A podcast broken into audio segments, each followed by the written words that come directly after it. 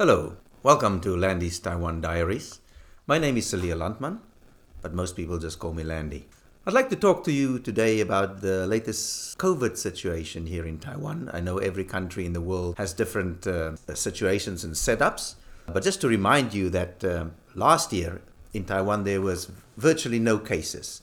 But then in May of this year, there was a little outbreak. By Taiwan standards, it was a huge outbreak because at the peak, I believe there was over 500 cases per day.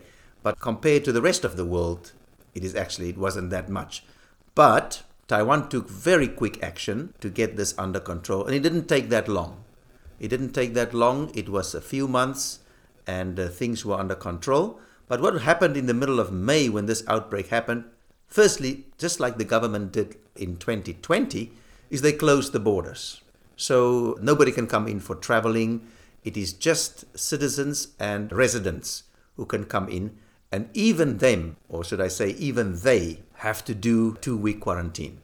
And to make sure that people don't cheat, I'm not saying people like to cheat, but to make sure people don't cheat, you can't do the quarantine at home anymore. Before that was allowed to do your two week quarantine at home. But since the outbreak in May, the government has decided that everybody, no matter who you are a citizen, a resident, returning person, you must do your two weeks in a government sanctioned hotel or facility. So, my good friend Larry has been out of the country a few times and he has done his fair share of quarantine. And the last time he had to do it in a hotel downtown. It is uh, not that bad. Of course, it is not cheap, but there's no choice. And many of these hotels will also provide food. And he told me it's not very exciting, but at least they feed you. If you want to get something that is not on their menu, you'll have to do it yourself and order delivery, like the many different delivery companies who deliver food. Or you can ask a friend to bring you something special. But everybody has to go, uh, every person has to go to these quarantine hotels. And because of these strict regulations, Taiwan also immediately went up to level three, uh, level three alert, which meant that everybody had to wear a mask the moment they left their houses, in all buildings, in all public transportation, even if they're out in the park, they had to wear the mask. As I said, things were under control after a few months, and alert level was brought down to level two, but not really. In name, it was level two, but many of the restrictions of level three were still in place. For example, you still had to wear a mask whenever you left your home. And in the restaurants that were open, there had to be little glass or plastic separations between the diners. So you had to speak like through this, basically through a window to your friend, but at least the restaurants were allowed to open and people could go out and enjoy a meal. As it became clearer and clearer that this thing is really under control, can I just for a moment here tell you that over the last month, the last 30 days, more than half of the, uh, so I would say about 15 of the last 30 days, there were zero local infections. The only infections were people coming in from the outside, either citizens or residents, who then had to go to quarantine. During their quarantine, they were tested and it was found that they had the virus. But domestically, nobody's running around, or virtually nobody's running around, giving the virus to other people. So it's really very much under control.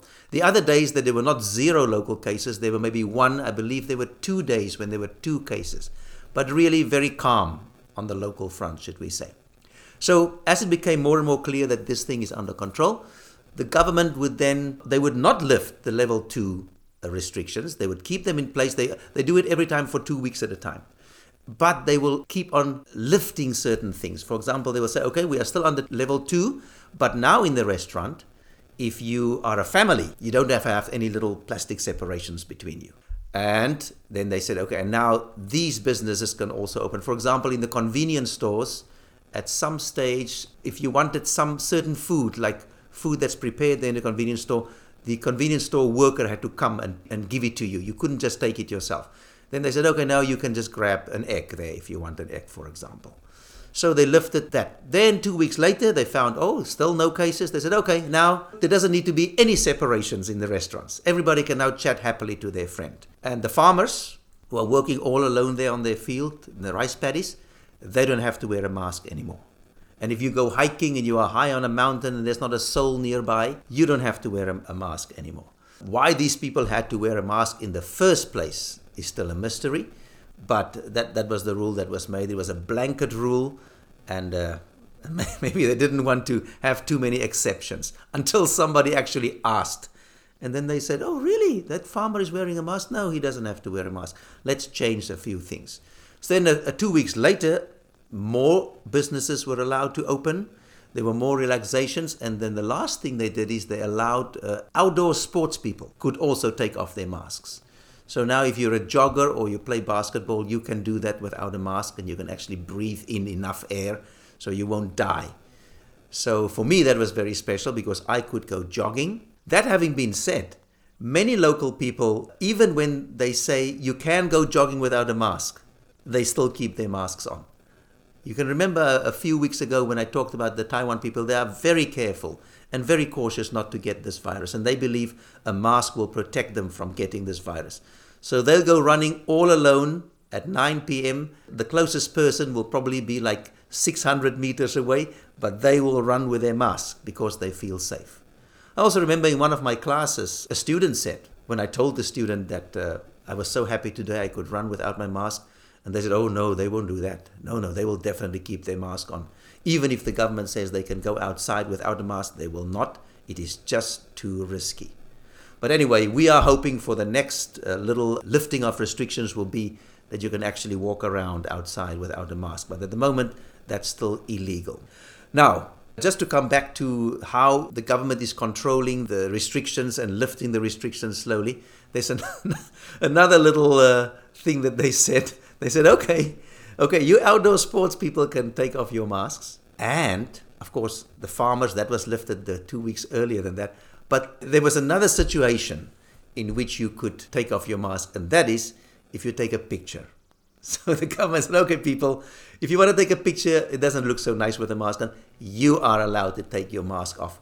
And hopefully, at that those few seconds, the virus will not jump into your nose.